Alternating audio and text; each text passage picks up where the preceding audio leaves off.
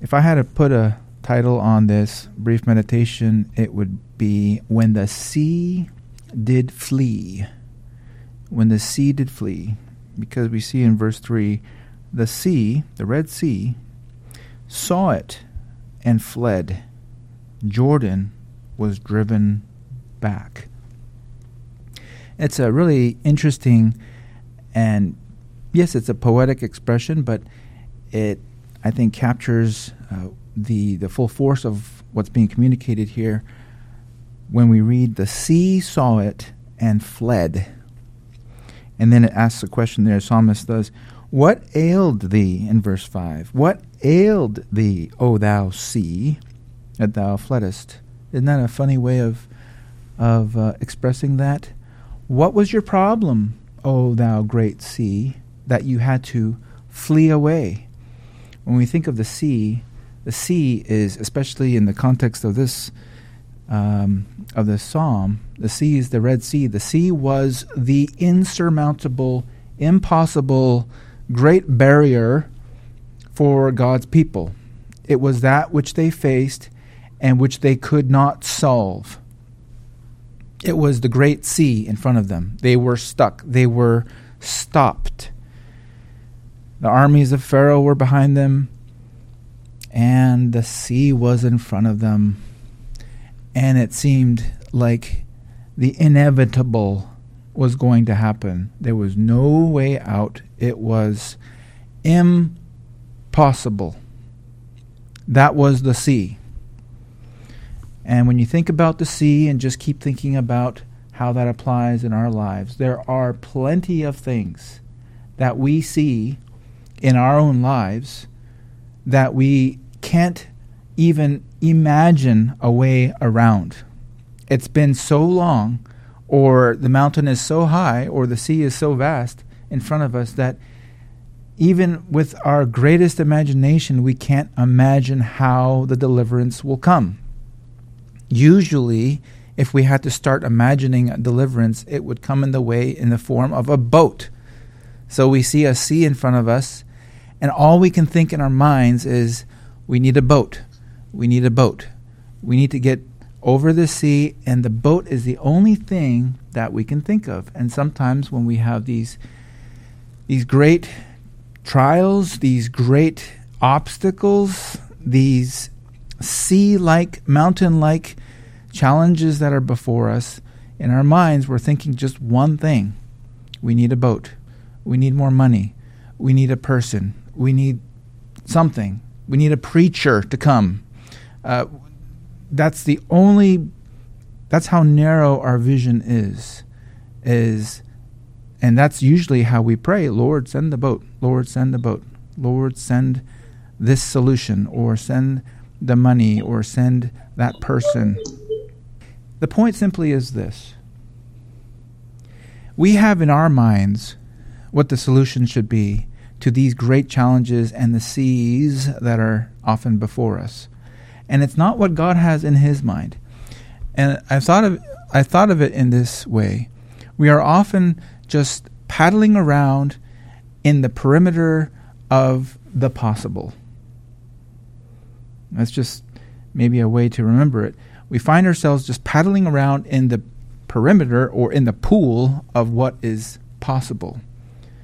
This is our salvation. This is what we need for this particular situation. And that is all we can see, and that is all we usually can pray. And that is limiting the Lord. You see, they didn't need a boat. What they needed was for the flea, was for the sea to flee. And that's impossible. That's something that nobody could have dared to even imagine it was so impossible. And yet, that's exactly what happened. The sea fled. And in fact, it's funny because the psalmist says, What was your problem, O great sea? What ailed thee that thou didst flee? You see, even the greatest impossibilities are nothing. They become tiny tiny little things, obstacles, when we have which will be my third point, when we have the presence of the Lord brought into the picture. So the first point is simply the sea, that which is impossible. And again, bring in the impossibilities of your life.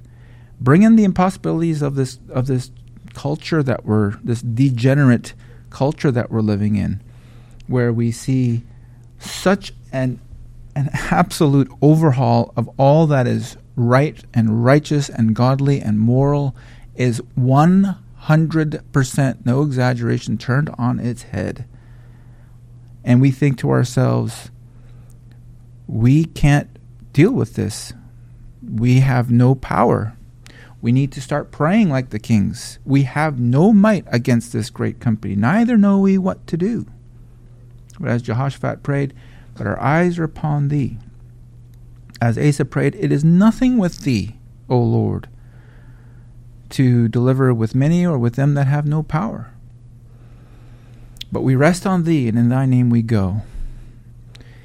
What ailed thee, O sea?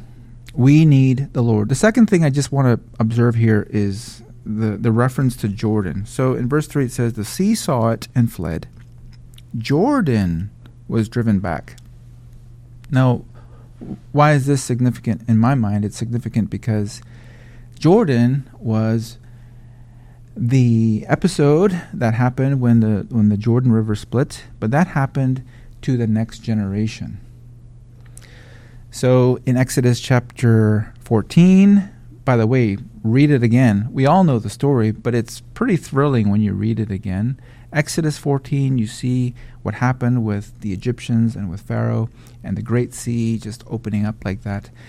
But in Joshua 3, you have it essentially happening again. Now, this is this is helpful for me. This was helpful for, for me when I was meditating on this because when we think about all the great things in the past, we have this we have this tendency to think it can't happen again. It can't. Ha- we don't deny that it happened, and we're quite happy that it happened. But for some reason, it can't happen again, and certainly couldn't happen in our context. We'll, we will, for whatever reason, we will not see it.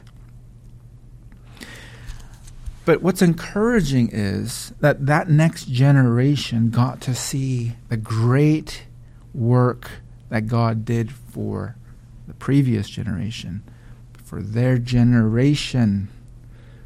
They saw it. And in fact, it was, uh, re- uh, if we read this in Joshua 4, it says here, Then ye shall answer them that the waters of Jordan were cut off before the ark of the covenant of the Lord when it passed over Jordan, the waters of Jordan were cut off. The waters were cut off. And these stones shall be a memorial unto the children of Israel forever. And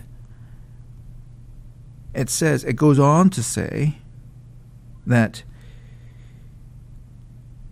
hmm, well, I can't find exactly where I was. It was Joshua 4, but it goes on to say, and I'm not going to try to search for it here now, but it goes on to say that this was done so that the enemies and God's people as well would know that the Lord was with them. It was to show them something. And it was to show them not to simply impress their carnal delights, but it was to show them that the Lord was with them.